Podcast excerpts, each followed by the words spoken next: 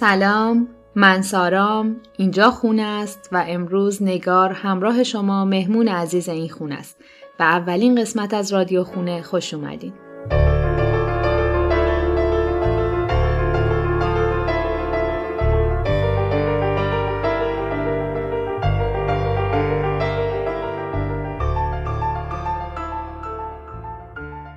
خیلی خوشحالم که بالاخره به طور رسمی استارت این پادکست زده شد و امروز من میزبان اولین مهمون این خونم. و طبق قرارمون برای شروع رفتیم سراغ قصه مامان ها و قرار توی اپیزودهای اول از قصه تازه مامان ها بشنویم. و همونطور که قبلا اشاره کردم امروز نگار که حالا هفت ماه مامان شده قرار قصهش رو برامون بگه.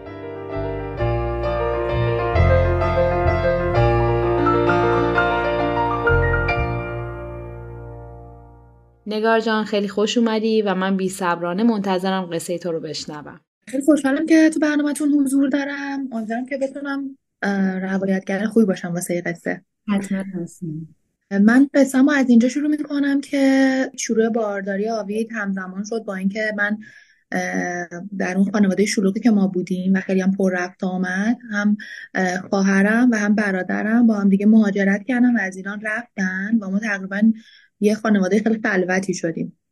خب اون لحظه که واقعا حالا آدم توی اتاق عمل و اینکه زایمان می‌کنه و چند دقیقه بعد اینکه تو اتاق عمل مثلا خوابیده بچه رو می‌زنن تو آغوشش یه حس ناب و عاشقانه که یعنی اصلا یه تجربه که هنوزم بهش فکر می‌کنم دلسنگ اون لحظه میشم. دوست دارم که واقعا اون تجربه رو باز هم زندگیش کنم. انقدر که قشنگه. از لحاظ حالا جسمی هم من اتفاق جالبه که برام افتاده بود بارداریمو خیلی دوست داشتم. یعنی وقتی که زایمان کردم و موعد زایمان نزدیک شده بود همش به همسرم احمد می‌گفتم که من ای کاش مثل یه فیل بودم و بارداری من 20 ماه طول می‌کشید و من 20 ماه آویدو تو شکمم داشتم. یعنی انقدر ناراحت بودم از اینکه دارم میرم زایمان کنم. همش گفتم؟ یعنی واقعا داره از دلم در میاد. کاش مثلا بمونه. حالا شاید با شنیدن این جمله تو دل خیلی این حرف باشه که خب مثلا چقدر تو بارداری بهت خوش گذشته که دلت می‌خواسته دیگه این لحظات تموم نشه. چه مثلا بارداری رویایی داشتی و اینا بابا همه اصلا دیگه اون آخرا لحظه شماری می‌کنن که برن و این بارو زمین بذارن و فارغ بشن. ولی واقعیت اینه که اینطوری نبود و من خیلی بارداری سختی داشتم. ولی این حس هم شاید از اینجا میاد که فکر می‌کنم که بارداری یه فرصت نه ماه هست که مادر و فرزند اونو تنهایی دوتایی بیشتر تجربهش می‌کنن و یه حس درونیه و انگار در پایان نه ماه اون فرصت دیگه تموم میشه. و دیگه بعدشون تو و اون بچه نیستین که دو نفری با همین. یعنی برای یک عمر اون بچه حالا داره میاد به خونه در کنار همه در کنار پدر. محیط حالا گرم و صمیمی خونه و می‌دونین اون دلبستگی دلم می‌خواست که اون فضای دو نفره بینمون باشه و واقعا آوید. انگار من اتفاقا برعکس انقدر تو دوران بارداریم سختی کشیده بودم انگار با همه اون کوچیکیش یاور و همراه من بود توی اون لحظات سخت. و دوست داشتم انگار این موجود کوچولوی همراه و تو دلم داشته باشم واسه یه مدت طولانی. داشته باشم واسه یه مدت طولانی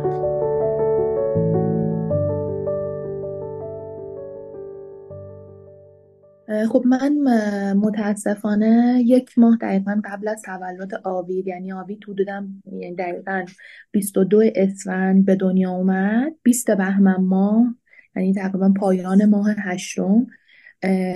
ما ازادار شدیم و برادر کوچیک همسرم رو به طرز ناگهانی توی یه صبح برفی زمستونی از دست دادیم و ازادار شدیم و به سوگ عزیزی نشستیم که واقعا جای برادر داشت برای من انقدر عزیز و دوست داشتنی بود.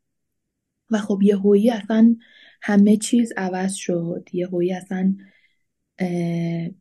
زندگی ما به قبل و بعد از اون اتفاق یعنی می‌تونه تقسیم بشه انقدر که اون موضوع دردناک و غمانگیز بود برمون خب خیلی روزای سختی گذروندیم. من بعد از زایمان علا رقم همه تلاشایی که کرده بودیم که زایمان من بعد از مراسم چهلم برادر همسرم اتفاق بیفته و دکترم گفته بود که خب این اتفاق میفته ولی انقدر شرایط بارداریم پر ریسک پیش رفته بود. که دکتر به من گفتش که ببین اگر که تاریخ 22 نیایی زایمان کنی از اون به بعدش رو من اصلا ریسکش رو قبول نمی‌کنم. یعنی ممکنه هر آن بچه خفه بشه و دور از جون از بین بره. حالا من کلا از هفته 25 بارداری یعنی قبل از اون اتفاقی که ما عزادار بشیم هم بارداری پر ریسکی داشتم.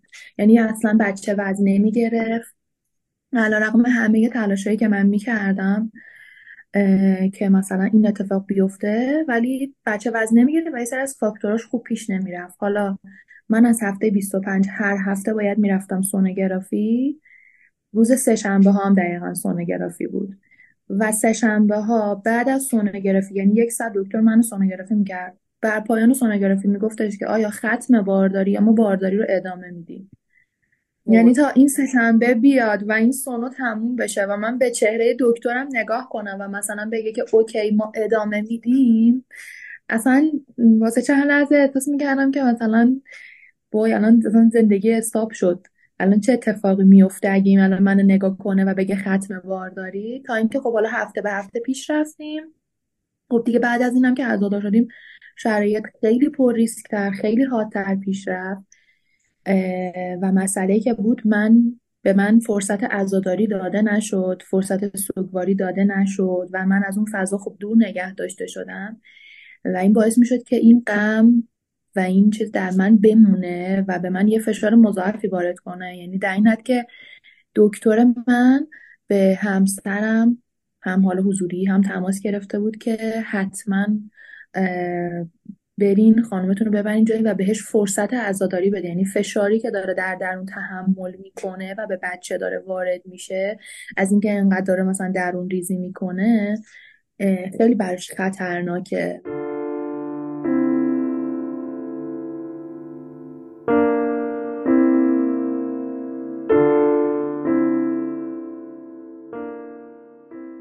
یعنی تو توی هیچ کدوم از مراسم های برادر شوهرت شرکت نکردی؟ نکردم نه. بعد انقدر مثلا حالم بد بود که هیچ تلفنی رو یعنی با هیچ کسی نمی‌تونستم صحبت کنم.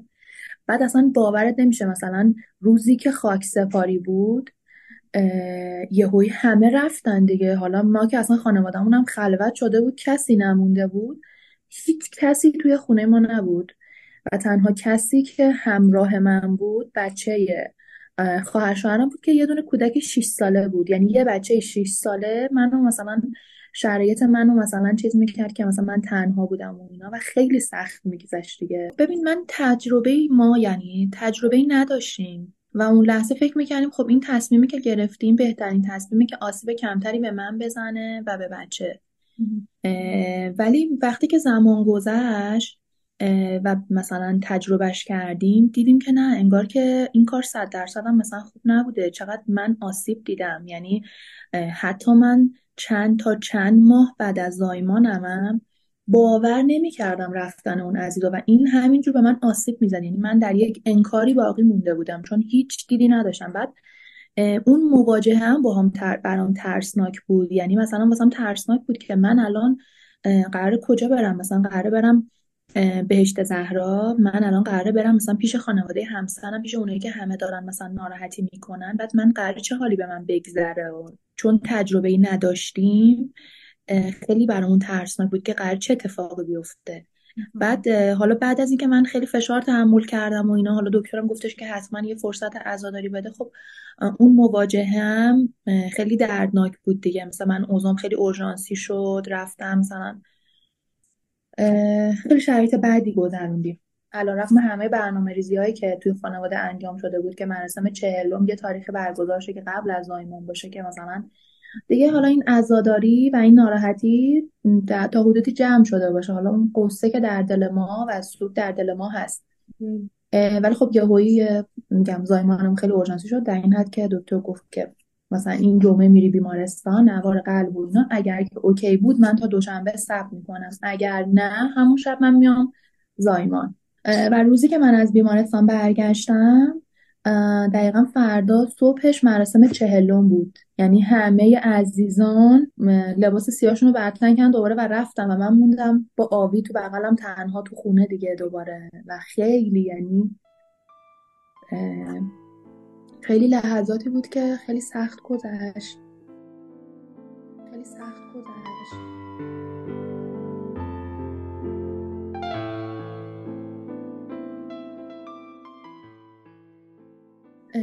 از اون طرفم حالا اطرافیانم یه بخشیشون مثلا خیلی سنسی نداشتن. فکر کنیم مثلا خب یه نفری که مثلا تازه زایمان کرده چقدر این حس داره که مثلا حالا خب وای چه اتفاقای خوشحالی میفته چقدر حس خوشایند با بچه میایم خونه میان دورمون اینو خب من که هیچ کدوم از این تجربه نداشتم. بالعکس مثلا فکر کنین خب حالا مثلا احمد تو مراسم چهلم شرکت کرده. خب هر کی که می‌بینه اه احمد جان قدم نورسیده مثلا مبارک. می‌دونی حتی فرصت این داده نمی‌شد که خب اصلا این دوتا موضوع از هم جدا باشه. یعنی اصلا شادی و غم واقعا به هم آمیخته شده بود. احمد جان مثلا کوچولو نمی‌بری ببینی اصلا در اصلا درکی از شرایط حتی از سمت اطرافیانم نمی‌شد. یادم یکی از دوستامون زنگ زده بود تبریک بگه بهمون که قدم نورسیده مبارک و اینا. گفتم مرسی ولی امروز چهلم مهدیه و مثلا ما حالا امروز عزاداری حالا. گفت می‌دونم آره می‌دونم. اتفاقا زنگم زدم به احمد بهشت زهرا بود. بهش هم تبریک گفتم. یعنی می‌خوام بگم که عمق درک ناشدن چقدر می‌تونه باشه. و خب هر زنی که زایمان می‌کنه تو اون لحظه دوست داره که همسرش کنارش باشه. به حال حضور اون همراهیش کنارش توی اون روزهای اول خیلی می‌تونه کمک کننده باشه. ولی خب من اینو نداشتم دیگه یعنی همسرم. و عزیزای اطرافم خیلی در شرایط سختی به سر می بردن همگی.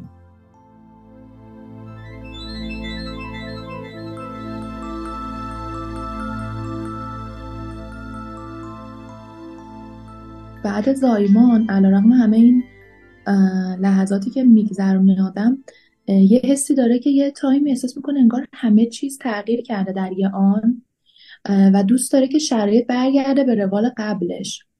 حتی یه تایمای دوست داره تنها باشه یعنی تو خونه خودش و همسرش اون بچه تنها باشه. ولی اون تنهایی هم واسه ما ترسناک بود. یعنی وقتی که تنها می شدیم توی تنهایی خب آدم میره در درون خودش یه تایمی مثلا چیز میشه می‌رفتیم دوباره سراغ اون مثلا اون غممون اون عزاداری کردن قصه خوردن یعنی هم بودن عزیزان یه چیز بود. هم نبودنشون. مثلا یادم از بیمارستان اومده بودم خیلی درد داشتم. دردم خیلی شدید بود. بعد هر مثلا مسکنم استفاده می‌کردم دردم کم نمی‌شد. بعد خونمون یه تایمی شلوغ شد. احساس می‌کردم که چقدر دلم می‌خواد الان هیچکی نباشه و من حداقل این درد و تنهایی تجربه کنم. یعنی دیگه مجبور نباشم بچه‌مو تو بغل بگیرم با حال خوب خیلی مثلا خوشرو بیام کنار مهمونا بشینم مثلا ازشون تشکر کنم که اومدم مثلا پیشمون. بچه مثلا چقدر خوبه. من چقدر مامان خوشحالیم. الانم بچه شیر می‌خوره. شیرش خوب می‌خوره. شیر منم خیلی خوبه. میفهم دقیقا. داری یعنی همه چی دو... انگار داره بر منم چیز میشه داره تکرار میشه همه اون حسه آره.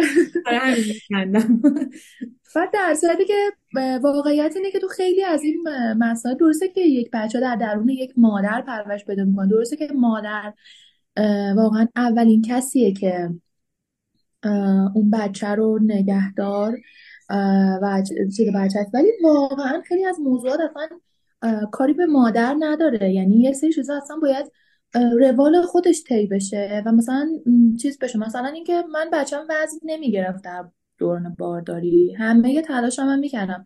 تحت نظر متخصص تغذیه بودم و یه رژیم خیلی سفت و سخت وزنگیری بچه من داشتم. حالا تا قبل از اینکه سرمون حالا به اون موضوع سوک گرم بشه خیلی مثلا تلاش می‌کنیم من احمد اینا ولی واقعا بچه وزن نمی‌گرفت ولی مثلا خوب ممکنه شرایط برای یه نفر یه جوری پیش بره که اصلا خیلی عادی باشه خیلی تغذیه عادی هم داشته باشه خیلی هم مثلا خودش هم وزن اضافه نکنه ولی مثلا بچهش به دنیا بیاد خیلی هم با وزن نرمال. یا مثلا یه مادری به دنیا بیاد مثلا بچهش به دنیا بیاد ولی مثلا لحاظ شیردهی اصلا یه شیر خیلی معمولی داشته باشه. حجمش کم باشه یا شیرش خیلی پرچرب نباشه. نه یه چیزاییه که واقعا فیزیولوژیکی اتفاق میفته و مادر اصلا مسئول خیلی از اینا نیست. ولی ناخواسته همشون ربط صد درصدی پیدا می‌کنن به مادر و همه مسئولش اون مادر و یه فشار مضاعفی به مادر وارد میشه. دقیقا. حالا من بخوام تجربه خودم بگم. منم این تو. منم یه البته یه تفاوتایی هست. مثلا تو گفتی یه بارداری پر ریسک و پر از ماجرا داشتی. من برعکس همون من همون کیسی هم که بارداری خیلی رویایی داشتیم. یعنی مثلا من دیشب داشتم برای یکی تعریف می‌کردم. گفتم من توی بارداریم زمان بارداریم همش احساس می‌کنم پروانه ها اینجا دارن پرواز می‌کنن. خوشحال. بعد حسی که گفتی. من واقعا شب قبل از اینکه بریم منم سزارین بودم. و تاریخ داشتم. شب قبل از اینکه بریم دخترمون به دنیا بیاریم همش گفتم من دلم نمی‌خواد مثلا این تموم بشه. و وقتی بچم تو بغلم بود همش به این فکر یعنی فردا که بچه من تو بغلم بود و پر از احساسات بودم باز هم دلتنگ دیروزم بودم. یعنی احساس کردم که من اونو, من اونو خیلی دوست داشتم. من اون, بار... اون بارداری خیلی برای من خوب بود. ولی خب وقتی بچه‌م به دنیا اومد میگم شرایط کاملا نرمال بود ولی بچه من من مشکل شیردهی داشتم. یعنی همین چیزی که الان گفتی. من شیر خیلی غنی نداشتم و بچه من بعد از به دنیا اومدن وزن نمی‌گرفت. و حالا همه حجمه ها رو من بود. یعنی الان همه از من اینو می‌خواستن. ماما میومد توی خونه اینجا اینجوریه. ماما تا یک ماه میاد تو خونه و هر روز به من فشار می آورد که غذای خوب بخور زیاد بخور نمی‌دونم اینو بخور. تو اصلا نباید به بچه شیر خشک بدی در صورتی که بچه من هر روز 100 گرم 200 گرم 400 گرم وزن کم می‌کرد. تا مثلا می‌تونم بگم تا 20 روزگی دختر من هر روز داشت وزن کم می‌کرد از وزن تولدش و این فشار خیلی خیلی زیادی بود رو من که من هیچ کاری از دستم بر نمی اومد ماما فشار می آورد که اجازه نداری بچه شیر خوش بدی چون اگه شیر خوش بدی دیگه شیشه شیر بهش بدی دیگه ممکنه که شیر خودتو نخوره. و این اصلا برای من شده بود تروما. برای من شده بود یه عذاب. اصلا از یه جایی به بعد مسئله شیر دادن برای من خیلی مسئله سختی شده بود. چیزی که من خودم انتخابش کرده بودم در اول از همه یعنی قبل از اینکه بچه به دنیا بیاد من خودم انتخاب کرده بودم که من حتما به بچه‌ام شیر میدم. و چون میگم بارداری خیلی نرمال و رویایی و فانتزی خیلی خوبی داشتم همه تصوراتم من از به دنیا آمدن بچه همینطوری بود. همینقدر شیرین همینقدر ریلکس و اصلا تصور نمی کردم که با همچی چیزی مواجه بشم. و فشاری که تحمل کردم بابت اون پروسه شیر دادن و این پروسه شیر دادن تا یک سالگی که دختر من شیر می‌خورد همچنان با من این سختیش بود چون همچنان دختر من از شیر من وزن نگرفت. و من هر بار که می‌رفتیم دکتر بچه رو کنترل کنیم این عذاب و استرس رو میکشیدم که الان که دختر من بره روی وزنه مثلا دکتر رو من بگه که این و, و واقعا هم همین, همین تکرار می‌شد. یعنی هر بار تکرار می‌شد که دکتر می‌گفت خب این خیلی وزنی نگرفته مثلا. و این این حرفه می‌گفت نرماله ها ولی کلا جز اون دسته بچه هاییه که خیلی دیر وزن می‌گیره.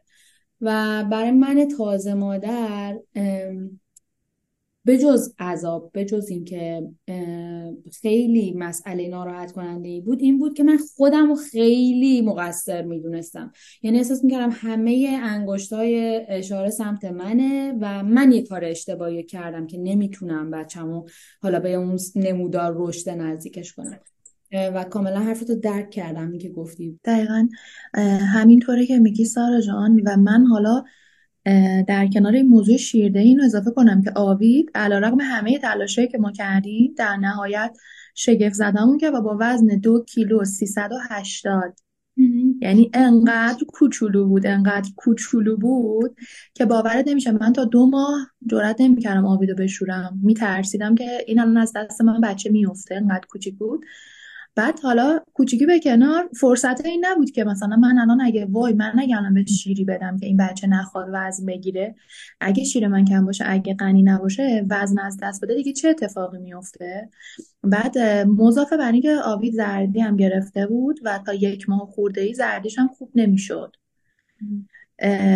بعد مثلا فکر کن ما بینش مثلا عفونت ادراری هم گرفته بود بعد آنتی بیوتیک مصرف می‌کرد. یعنی اصلا هی فشاره بیشترم می‌شد به سمت حالا مادر موضوع شیردهی و اینکه حالا الان رشد آبی چجوری میشه.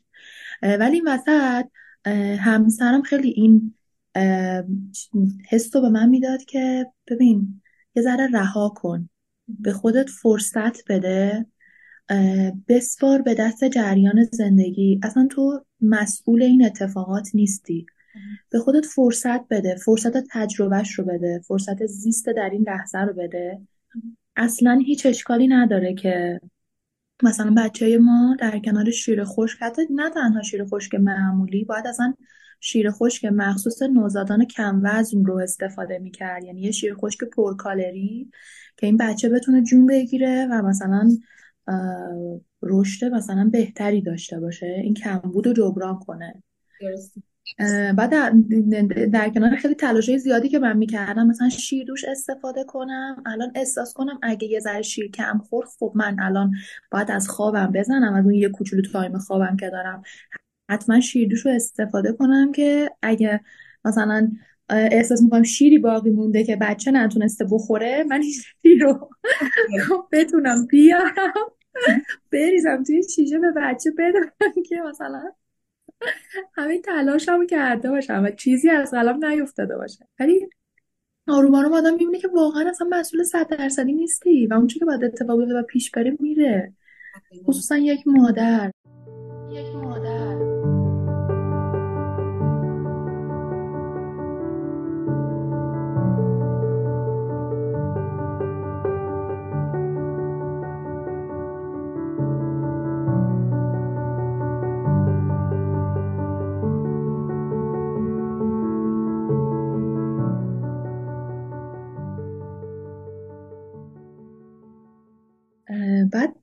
مواجه می شدم با صحبت اطرافیان و حرفایی که اونا می‌زنن و تجربه زیسته که داشتن. حالا من خیلی جالب بود. یک روز قبل از زایمانم یکی از دوستان به هم زنگ زد.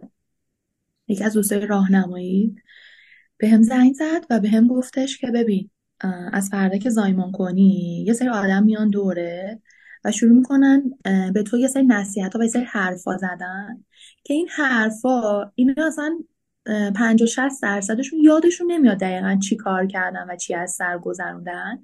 ولی با این حرفا تو رو اذیت می‌کنن. تو اصلا حرفاشون رو به جایی که می‌تونی جدی نگی و بدون که اصلا اینو یادشون نمیاد چه اتفاقی افتاده.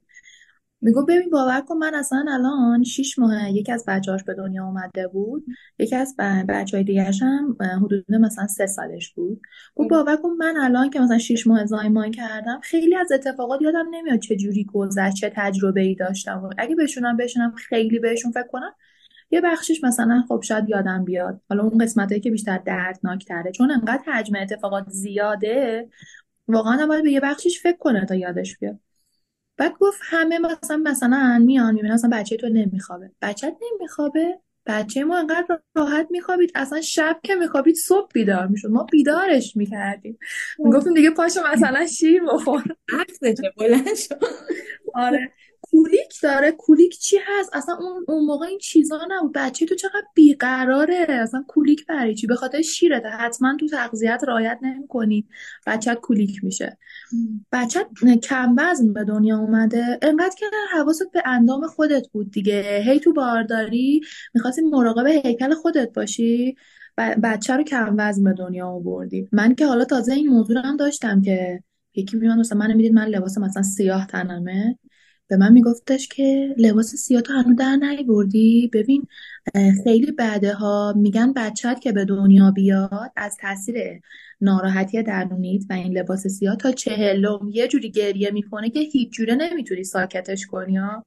بعد اصلا یه صحنه خیلی ترسناک چجوری میشه مثلا یه بچه چهل روز گریه کنه من نتونم ساکتش کنم؟ هیچ کدوم از اینا نبود. یعنی واقعا حرف دوستم خیلی درست بود. ببین دوستم بهم گفت ببین من اتفاقا بارداری اولم و خیلی سعی کردم تو شرایط شاد بگذرونم. بارداری دومم و ناخواسته تو شرایط افسردگی بودم. یه مشکلی واسم پیش اومده بود تو شرایط افسردگی بودم. گفت باورت نمیشه بچه دومم سازگارتر آرومتر همراهتر. اصلا هیچ ربطی نداره. یعنی اصلا این حرفا مثلا تجربه خودشونه که باور کن یادشون نمیاد اصلا چه اتفاقی افتاده. بعد یه دفعه هم یه اتفاق جالبی که افتاد آوید یه تایمای خیلی بیقراری می‌کرد. مثلا سر لباس پوشیدن پوشک عوض کردن و اینا. بعد احمد گفتش که پستونک استفاده کنیم مثلا قریده مکیدنش هم خیلی زیاد بود. از تو سونوگرافی آب دور جنینش رو تون می‌خورد. گفت پستونک استفاده کنیم منم مثلا علی مثلا حالا حرفایی که راجع پستونک می‌زدن و اینو باشه. مثلا با یه اصراری از سمت اون قبول کردم. بعد مثلا یه عزیزی میمن میگفتش که به بچه پستونک دادی؟ پستونک خیلی خیلی بده. مثلا مادر همسرم می‌گفت پستونک خیلی بده به بچه مثلا پستونک نده. اینا گفتم که مثلا مامان جون یه عکس کنار آینه هست که مثلا احمد چل سال پیش یه دونه پستونک بزرگ تو دهنشه داره می‌خوره.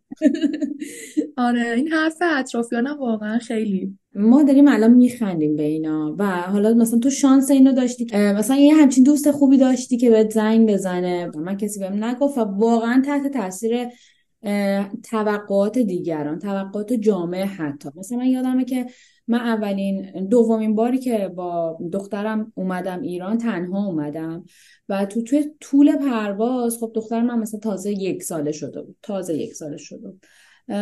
فکرم نمی کردم انقدر سخت باشه. یه دفعه دیگه ما تو سه ماهگیش رفت اومده بودیم ایران ولی خب با همسرم با هم بودیم. دفعه دوم من تنها بودم. واقعا تصورم این بود که یه پرواز یه طرف هم گرفته بودیم مستقیم می اومدیم ایران. فکر می‌کردم که دیگه بهترین شرایط همینه دیگه. ولی تو اون پرواز ما خیلی اذیت شدیم. یعنی خب بچه یعنی من اشتباه می‌کردم. من پیش بینیم اشتباه بود. من فکر می‌کردم که مثلا یه طرفه بریم بهتره. ولی خب بچه خسته شده بود و دیگه نمیشه مثلا ساعت آخر واقعا دیگه کلافه شده بود. و یه خانومی که اتفاقا آدم احساس نمی‌کرد ازش که این انقدر مثلا سنتی بخواد برخورد کنه. موقعی که دخترم بغلم بود داشت بیتابی می‌کرد گریه می‌کرد داشتم راه می‌رفتم تو هواپیما رو. برگشت به من گفتش که آفرین ولی خیلی اجرت پیش خدا خیلی زیاده. تو این بچه رو داری اینجوری می‌بری. و من واقعا این شکل بودم که و چی داری میگی؟ واقعا خیلی شرایط سختی رو دارم تحمل می‌کنم و تو اینو تقدیسش می‌کنی. وقتی تو مادر میشی کلا از همه اطراف یه یه دید دیگه ای به تو دارن که من فکر می‌کنم حتی نسبت به پدر درسته که پدرها امروزه واقعا خیلی همراهن خیلی تفاوت دارن با آدم با نسل قبلشون.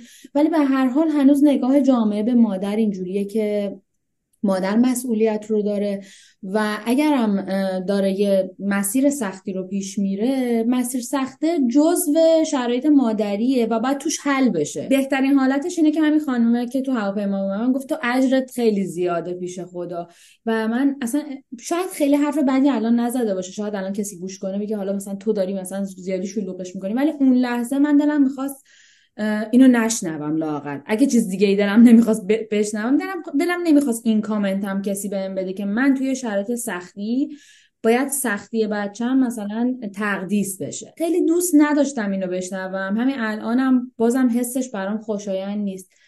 و انگار که دلت می‌خواد واسه چند ثانیه اون بچه رو بذاری تو آغوش اون خانوم و بهش بگی ببین این تقدیس و این برای تو تو آره. بگیر. ولی من یه چند دقیقه اگه میشه فارغ باشم از این شرایط. دقیقا.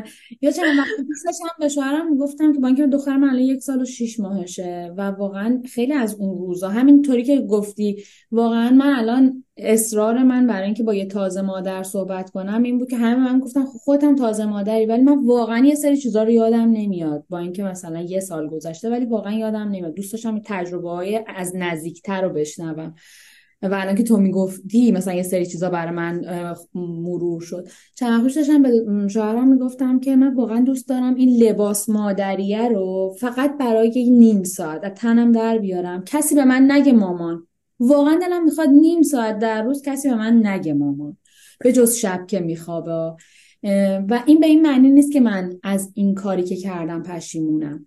چون وقتی حرفو می‌زنی فوری طرف جبهه می‌گیرن که خب بچه نمی آوردی مثلا این چه کاری بچه چه گناهی کرده؟ مثلا چه تو که اعصاب نداشتی بچه نمیاری من خیلی حس خوبی دارم از اینکه مثلا یه بچه الان تو زندگیمونه و من خودم انتخاب کردم که می‌خوام مادر بشم. ولی تو نمی‌تونی که مثلا چون من این انتخابو کردم اجازه به من ندی که من دلم خسته نشم از این موضوع. بعد آدم دلش یه مرخصی کوتاه مدت بگیره. ولی این پذیرفته نیست. ولی این پذیرفته نیست.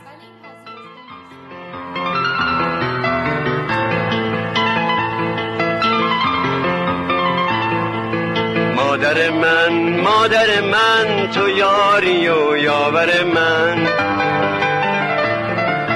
مادر چه مهربونه درد منو می‌دونه بی عذر و بی بهونه قصه برام می‌خونه. مادر من مادر من تو یاری و یاور من.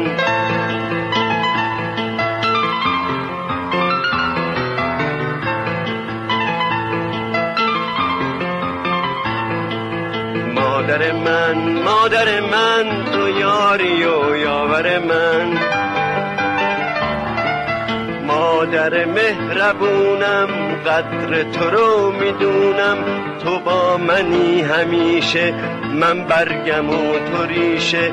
مادر من مادر من تو یاری و یاور من تو یاری و یاور من.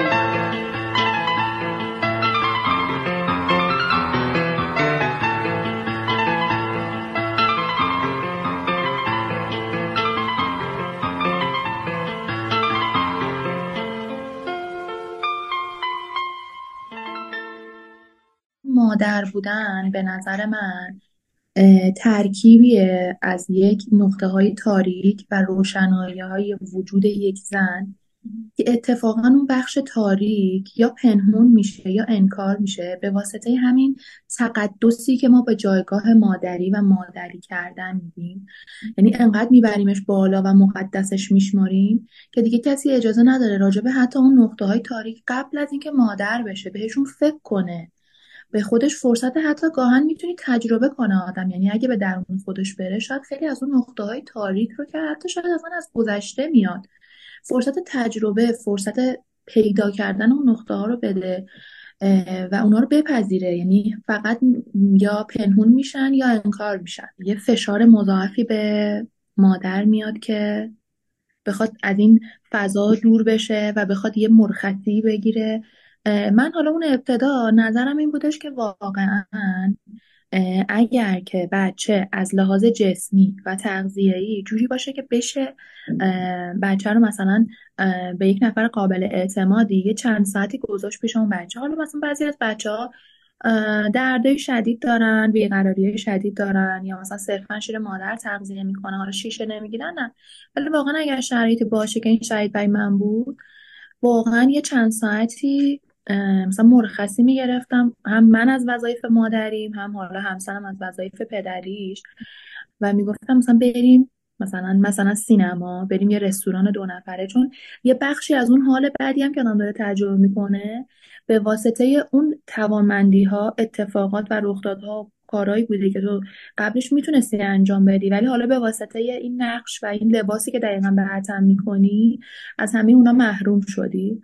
ولی حس این که انگار من فرصتشو دارم می‌تونم یه کوچولو شروع بکنم و مثلا حالا اون موضوعات رو داشته باشم حالا تا یه حدی دیگه خیلی می‌تونه کمک کننده باشه. به یک مادر و یه پدر خیلی می‌تونه کمک کننده باشه. و دقیقا حالا میونه صحبتات اشاره کردی به این موضوع که پدر و نقش پدر. نقش پدر و کمک کردنش. آره واقعا من بخوام حالا راجع به اینم بگم در مورد تجربه خودمون. اینکه خب واقعا احمد همسر همراه پدر همراه مهربون کمک کننده از همه لحاظ. حالا چه دوران بارداری چه بعد از اینکه آبید به دنیا اومد. و از طرفی هم چون که آبید یه نقطه شده بود که اون داشت با دستای کوچولوش ما رو کمک می‌کرد و ما رو برمیگردون به زندگی. یعنی بودن کنارش زندگی کردن با آوید انجام دادن کاراش وقت گذروندن با آوید باعث می‌شد که ما به زندگیمون آروم آروم برگردیم و انگار داشت دست ما رو واقعا می‌گرفت ما رو برمیگردون به یه حال بهتری. همین هی باعث می‌شد که ما بیشتر بیشتر با آوید باشیم. یعنی مثلا احمد هی هر چقدر بیشتر با آوید بود یعنی مثلا در این حد که حتی اولین هموم آوید رو باباش انجام داد. بعد مواجه میشی با این تفکری که حالا اطراف یعنی مثلا اینطوریه که خب اگه بابای داره این کارو می‌کنه که خب خیلی بابای خوبی داره. خیلی مثلا اصلا خوش به حال که همچین همسری داری. وای چقدر مثلا شانس و اقبال به تو رو کرده که تو همچین همسری و کنار خودت داری. بعد یه موضوعی که حالا تو پرانتز بخوام بگم این وسط اتفاق میفته اطرافیان با دیدن تجربه‌ای که تو داری می‌کنی و زیستی که تو داری انجام میدی یاد موضوعات خودشون میفتن و سختی که براشون گذشته یه مسابقه من بدبخت بودم من سختی بیشتر کشیدم وای تو چه خوش به حالته شروع میشه این وسط را افتادن. مثلا همسرت کمکت می‌کنه اصلا فلانی که به روی خودش نمی آورد که مثلا تو چه خوشبختی؟ تو چه خوشحالی؟ و تو اون موقع دلت می‌خواد رها کنی بگه آره وسط بدبختی ها دلت می‌خواد بگه که آره من واقعا خوشبختم. تو خیلی بدبختی. مثلا قصه های حتی ترسناک دردناک از اینکه مثلا مثلا زایمان کردی اومدی خونه مثلا داری درد می‌کشی. خب مثلا من همسرم نیست کنارم. خیلی مثلا دارم لحظات سختی میگذرونم. بعد مثلا میان کنارت میشینن به تو میگن که مثلا اذیتی همسرت نیست. مثلا آره من که مثلا فلانی رو می‌شناسم اصلا بچهش به دنیا اومد اومد بعدش مثلا خبر فوت همسره رو آوردم. مثلا می‌دونی یه مسابقه کی بدبخت تره این وسط کی دردناک تره این وسط. یا. مثلا یادم زایمان کرده بودم خیلی حالم بد بود. داشتم درد تحمل می‌کردم. یه مامانی اومده بود پیشم بهم اینطوری می‌کرد. میگفتش که یادم مثلا تجربه همین سی چل سال پیش خودش بود می‌گفت من اصلا تنهایی رفتم بیمارستان زایمان کردم. بعدم اومدم خودم تنها بودم خونه مامانم اینا. اصلا نگفت بابای این بچه این بچه کجاست؟ بیاد کاری بکن تو چه خوش به حالته ببین حالا نیستش ولی بیاد خیلی کمکت می‌داد. خیلی خوش به حالته اصلا این غمی هم که داری تجربه می‌کنی اشکال نداره. همین چیزی نیست. اصلا تو کاری نمی‌کنی. همین که بابای هست. و اینکه تو فکر می‌کنی غمی داری تجربه می‌کنی. نه من از تو سختتر بودم. من بدبختتر بودم. یعنی اصلا دوست داری که یه حس همدلی و یه حس همدردی و درک شدن یعنی یه درک شدن عمیق دوست داری تجربه کنی؟ گاهن اصلا اون درک شدن همراه با اینه که یه کسی هیچی نگه ولی این حس رو به تو بده که من تو درک می‌کنم و من می‌فهمم تو رو. و نیاز به این داره آدم توی اون لحظه ولی خیلی این حس رو دریافت نمی‌کنه. یعنی کنار همه اون استراحت نکردن ها نخوابیدن ها دیده نشدن ها یه حسی که احساس می‌کنی واقعا اصلا یه سری درک نمی‌کنن چی گذشته. حتی کسایی که خودشون این تجربه رو داشتن. آره این بر منم خیلی پیش اومده بود. و خب میگم من چون بارداری راحتی داشتم خیلی و یه جوری توقع می‌رفت از من که به هر حال در بود. عمل پر ریسک. به هر حال تو داری عمل میشی. هر عملی بالاخره یه ساید افکتایی داره. برای منم سخت بود. من چون خیلی ازم توقع می‌رفت که به لحاظ بارداری راحته باید خیلی مقاوم باشم. من یه جا من یادم که شب اول پرستار اومد تو اتاق و من گفتش که تا, تا ساعت هشت شب. من صبح زایمان کرده بودم. هشت صبح زایمان کرده بودم. تا ساعت هشت شب هی میمدم و من می‌گفتم تو می‌خوای چیز بگیری مسکن بگیری؟ من می‌گفتم نه. انگار که دلم نمی‌خواست که بشکنه این چیزه این مقاومت بشکنه. من می‌خواستم بگم من هنوز قویم. من کسی نباید بدونه که من مثلا مسکن گرفتم. و واقعا داشتم به خودم آسیب می‌ذارم یه جایی همسرم بهم گفتش که حواست هست دوازده سال از زایمانت گذشته و حتما اثر داروی بیهوشی رفته. چرا نمی‌خوای بگیری؟ اینا برن تا صبح نمیان. واقعا هم آلمان اینجوریه. مثلا میرن دیگه تا صبح نمیان سراغت. همون شب اولی که بچه به دنیا آوردی. و من یه لحظه اونجا ترسیدم. یعنی فقط ترسیدم از اینکه مثلا اینا تا مثلا من دو ساعت دیگه دردم شروع بشه کسی نباشه به داد من برسه و گفتم که باشه بدون در صورتی که الان می‌بینم که اون اون فشاره که همه و خودم روی خودم آوردم خیلی بعدن بعدن باعث شد که من خیلی کمتر دیده بشم. جایی که شیردهی برام سخت بود هیچ کس درک نمی‌کرد این رو. و همه اینجور بودن که حالا داری شیر میدی دیگه حالا اشکال نداره دیگه. حالا مثلا بالاخره یه جوری درست میشه دیگه. و در صورتی که من احتیاج داشتم که بگن که می‌فهمیم که سخته. می‌فهمیم که بچه وقتی وزن نمی‌گیره چه فشاری روته ولی هیچ کسی اینو درک نمی‌کرد. مثلا من گریه یادمه که گریه می‌کردم برای وزن بچم برای هر صد گرم صد گرمی که این کم می‌کرد. و همه یه جورایی براشون حتی خنده دارم بود. همه اینجوری بودن که بچه گریه می‌کنی. حالا درست میشه دیگه. همه بچه ها همینطوری و نمی‌دونم. شاید هم فکر می‌کردن که این بهترین حرفی که می‌تونن بزنن. دقیقا. من فکر می‌کنم که بهتره که آدم این احساساتی که تجربه می‌کنه رو بگه تا آدما بدونن که چی باید بگن. مسیر عوض بشه. یعنی اصلا چیزی نگم. به قول تو من شاید دلم می‌خواست که اصلا هیچی نشنوم. این بهترین همدردی می‌تونست باشه. و خیلی جالبه. دقیقا من احساس می‌کنم که این کار قشنگی که تو داری می‌کنی مثل یه گروه درمانی خیلی بزرگ میمونه که ما همه نشستیم و داریم راجع به این تجربه زیسته حرف می‌زنیم. یعنی مطمئنم تهش یه حس خیلی فوقالعاده خوب. واسه حالا هم مایی که داریم تعریف می‌کنیم و واسه اون کسی که حالا داره میشنوه چه این تجربه رو اثر گذرانده چه می‌خواد اثر بگذرونه. خواهد داشت آره امیدوارم. خودم خیلی خوشبینم به این موضوع.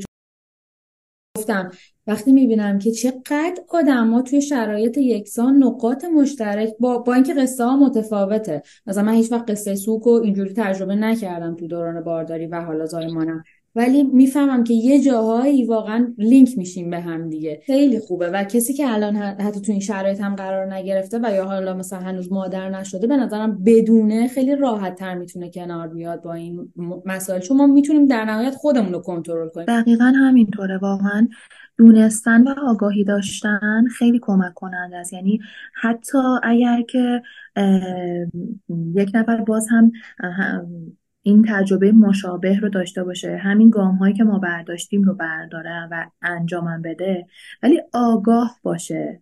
یعنی به اون مسیری که داره درش میره آگاه باشه. بدونه که یه سری این اتفاقات قرار بیفته خیلی راحت تر میگذرونه این مسیر رو. تا کسی که با ناآگاهی و ندونستن یعنی اون نقطه دقیقا اینا اون نقطه های پنهونیه که نقطه های تاریکیه که پنهون شدن و انبار شدن انگار داری دونه دونه روشنشون می‌کنی.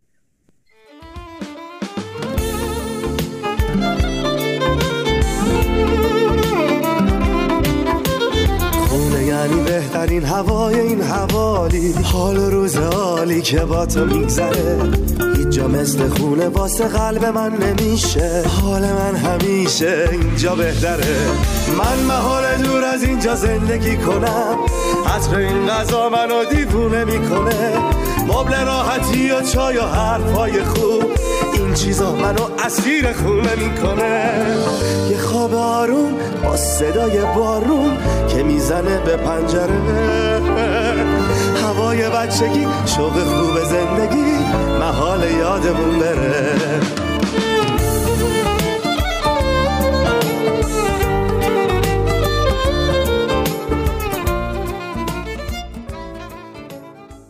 دوست دارم بدونم که تو اون روزای اول به خصوص آیا روابطت با شوهرت یه جوری شد به خاطر بچه به خاطر اومدن یه موجود ناشناخته و دنیای ناشناختهش سمت بحران رفت و اگر رفت تو چجوری کن شما یعنی هر دو چجوری کنترلش کردین ببین ما به شخصه حالا چون یه مدل خاص خودمون رو میگذروندیم نه واقعا چرتیمون به سمت بحران نرفت. به دلیل اینکه تولد آبید دقیقا اون نقطه عطفی بود که اتفاقا زندگی ما داشت شروع می‌شد به سمت بهتر شدن اوضاع قشنگتر شدن اوضاع. یادم من توی اون فاصله چل روزه که زمان داشتم تا زایمان مشاوره های خیلی پشت همی رو می‌رفتم. بابت اینکه می‌گفتم من می‌خوام کمک کنم. می‌خوام کمک کنم به خودم به همسرم. بابت اینکه بتونم اوضاع رو بهتر کنم مثلا. بعد دیگه ناراحتیه که بهش می‌گفتم به مشاور می‌گفتم همش میگم چرا این اتفاق دیرتر نیفتاد؟ چرا مثلا چی می‌شد اگه مثلا دو ماه دیرتر می‌شد؟ بعد من میگو ببین بعد که آوید به دنیا بیاد اینو چیز میشی. آدم ها وقتی توی یه حال بدیان دنبال یه نقطه امید میگردن. که به اون نقطه چنگ بزنن و خودشون رو حالشون رو خوب کنن خودشون از اون شرایط بیارن بیرون و این زایمان و تولد بچه میشه این نقطه برای شما. اگر این اتفاق افتاده بود و بعدش شما عزادار می‌شدید این اتفاق اینقدر این اثر رو نداشته تو زندگی شما و اطرافیانتون. ولی الان این می‌تونه یه نقطه یه چیز باشه. خب همینم تو زندگی و روابط ما بود. میگم شروع خب مثلا قشنگتر شدن لحظات بود و حالا آبید بعد که به دنیا آمدم یه سری میگم موضوعات حالا وزن کم عفونت ادراری زردی و اینا داشت. ما خیلی سعی می‌کردیم که مثلا حالا برای همدیگه یه جوری supportive باشیم. یه جایی که مثلا حالا من کم می آوردم خسته می شدم مثلا حالا افسرده بودم حالا همسرم بیشتر مثلا موضوع رو handle کنه برعکسش هم همینطور. خدا توی این تجربه تجربه میگم بحران شدن و اوضاع مثلا چیز نبود و اینکه خوب بود. گفتی که کمک گرفتی از مشاور. من فکر می‌کنم که باز رفتی آگاهی دیگه. یعنی یه آگاهی می‌خواستم همین بدونم. چون آدم ممکنه خیلی جاها بتونه خودشو کنترل کنه خودشو بکشه بیرون از شرایط بحران. ولی خیلی جاها دیگه دست آدم نیست. مثلا تو مسیر بچه دار شدن به نظر من یکی اون جاهاییه که چون خیلی غم و شادیش با هم دیگه گره خورد بله. خیلی لذت و دردش با هم دیگه تو هم تنیدن.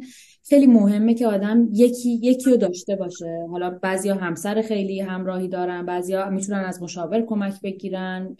می‌دونی بعد این راهو یه نفره نرفت. آلمانیا میگن که وقتی بچه به دنیا میاد فقط مادر و پدر نیستن که اون بچه رو باید بزرگ کنن. یه دهی لازمه که به اینا کمک کنن. حالا تو شرایط مختلف آدم آگاهی داشته باشه و تو هم آگاهیه رو از قبل برای خود ایجاد کرده بودی. دقیقا. واقعا همینطور بود. همینه. یعنی واقعا آگاهی داشتنه و اون خیلی قشنگ گفتی. واقعا همراهی یک ده خیلی می‌تونه کمک کننده باشه. توی اینکه شرایط چجوری پیش بره. من پیش بینی می‌کنم قبل از اینکه بگی. فکر می‌کنم به خاطر شرایط سختی که برات پیش اومد حتما احساس کردی که از بغل افسردگی هم رد میشی. اونو چجوری هندل کردی؟ دقیقا.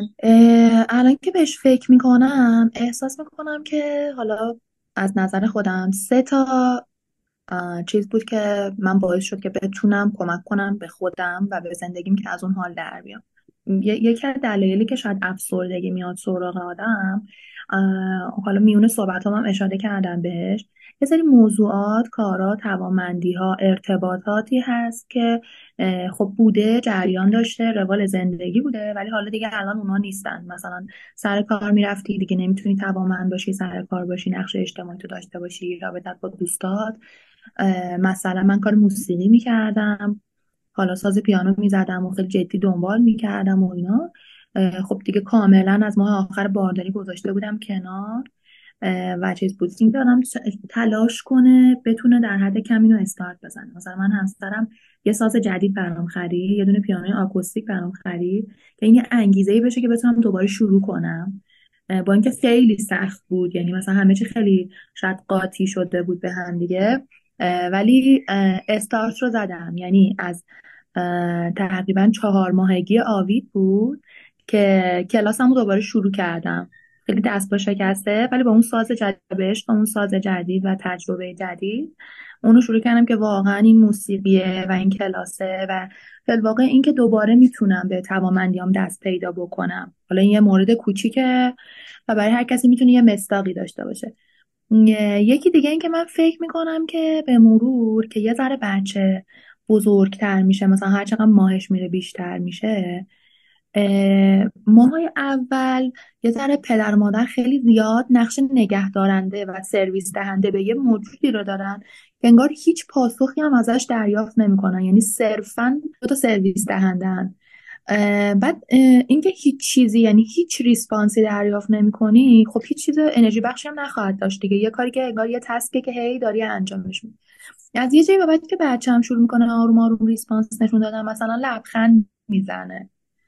مثلا پاسخ میده به چیز. این یه کمی ریسپانس هم کمک می‌کنه که انگار که آهان این بچه چقدر اونم می‌فهمه ها. مثلا می‌دونی یه ارتباط قشنگتری شکل می‌گیره هی میره جلوتر. دیگه از اون نقشه و اون سرویس دهنده یه کمی فاصله می‌گیری هم توی اینکه بهتر بشه حال آدم موثرتره.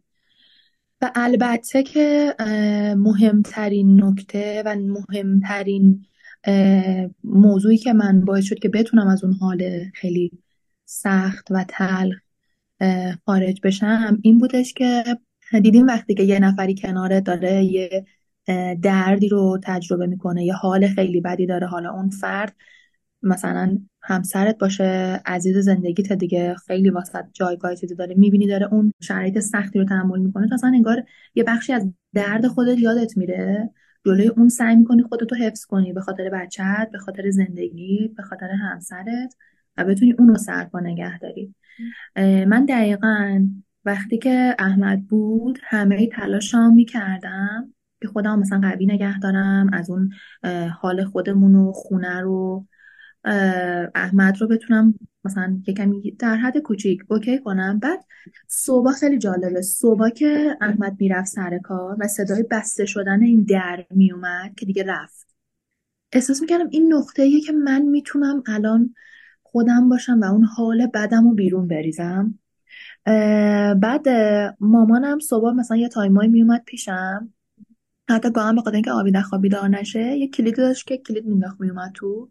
این صدای این کلیده که میومد احساس می‌کردم که الان مامانم اومده و من می‌تونم حال بدم رو بیرون بریزم. یعنی از درونم بکشمش بیرون و اصلا بهش بگم که من دارم چی دارم از در میگذرونم مامان. یعنی مامان من اصلا بعد از اینکه برادر همسرم رو از دست دادم. احساس می‌کنم مامان من یه تایمی همسرم هم از دست دادم. اینقدر حالم بده.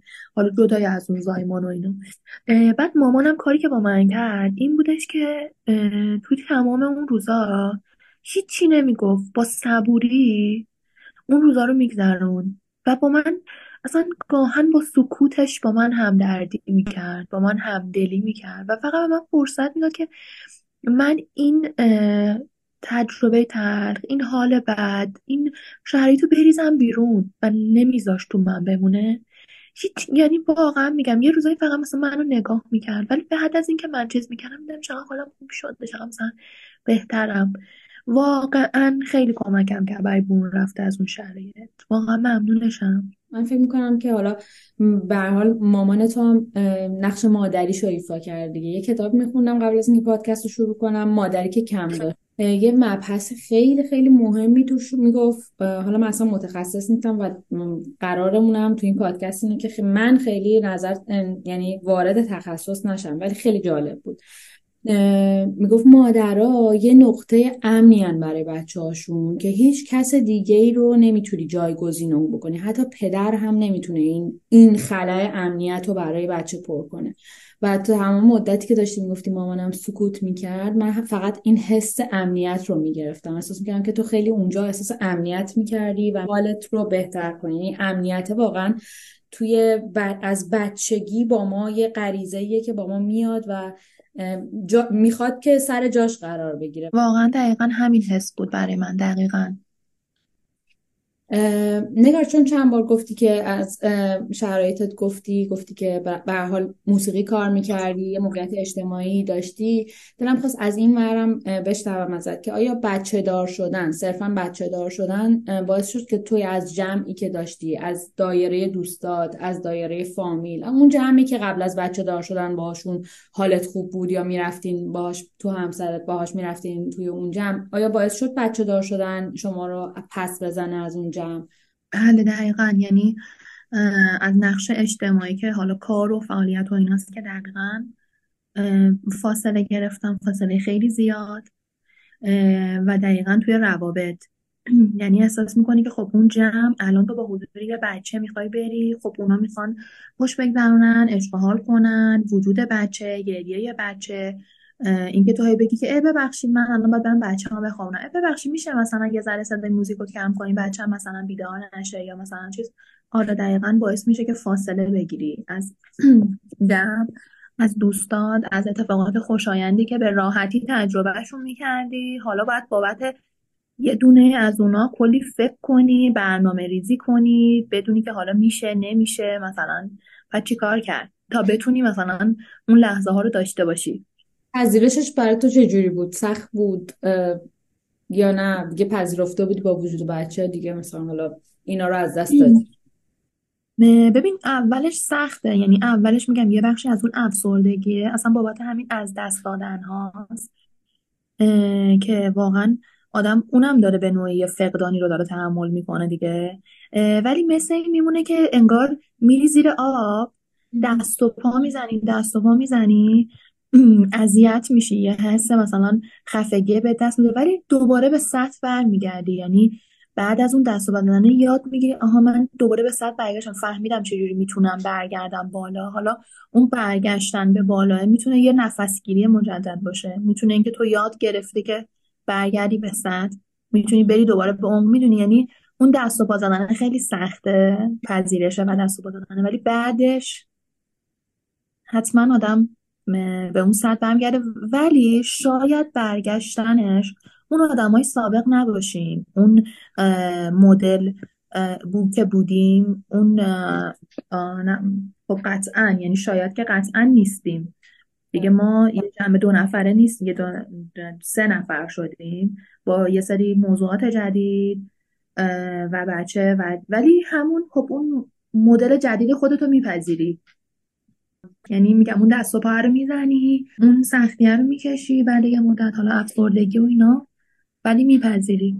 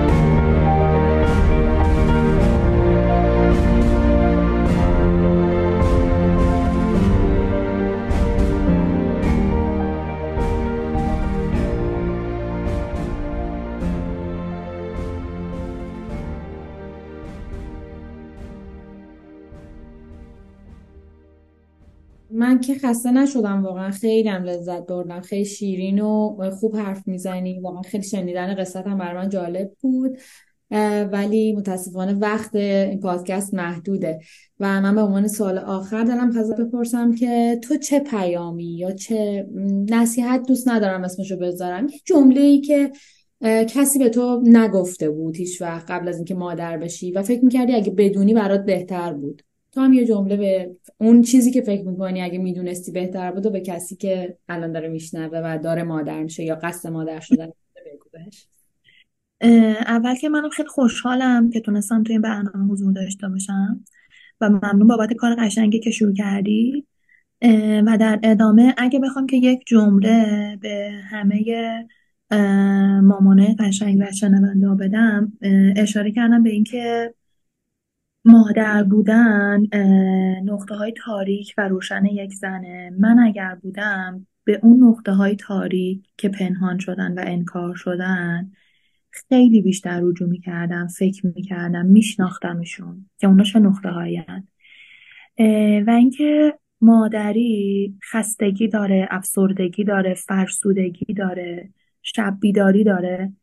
ولی تو تمامی این لحظه ها یه ذره اجازه زیستن و تجربه بیشتر به خودم می‌دادم و این فشار رو سعی می‌کردم یه کمی با راحت گرفتن و با فرصت دادن به خودم یه ذره این فشار رو بردارم و اجازه بدم که یه ذره این لحظه ها بیان زندگیشون کنین و بگذرن.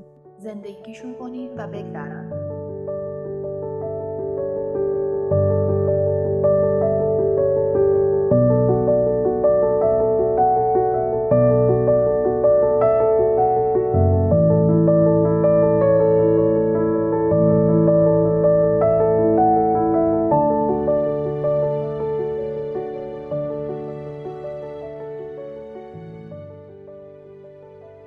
وقتی که قصه ها و تجارب زیسته آدم ها رو میشنویم کم کم به این درک می‌رسیم که زندگی ما یه جرقه است بین این همه روایت و قصه ای که جهان به خودش دیده و همین باعث میشه که دید وسیعتر و بزرگتری به مسائل داشته باشیم.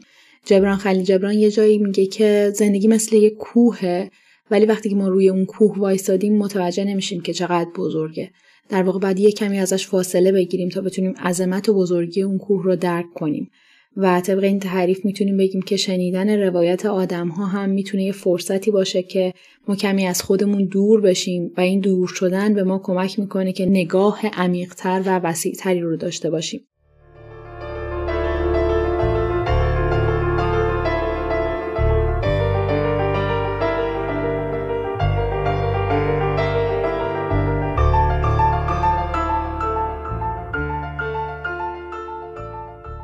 ممنون که همراه این خونه بودین و اولین قسمت از رادیو خونه رو با همه کاستی ها شنیدین.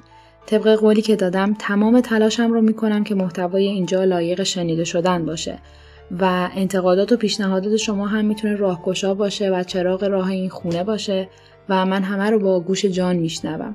و در آخر از قول جناب صاحب میگم که رزق ما آید به پای میهمان از خانه غیب. میزبان ماست هر کس می‌شود مهمان ما.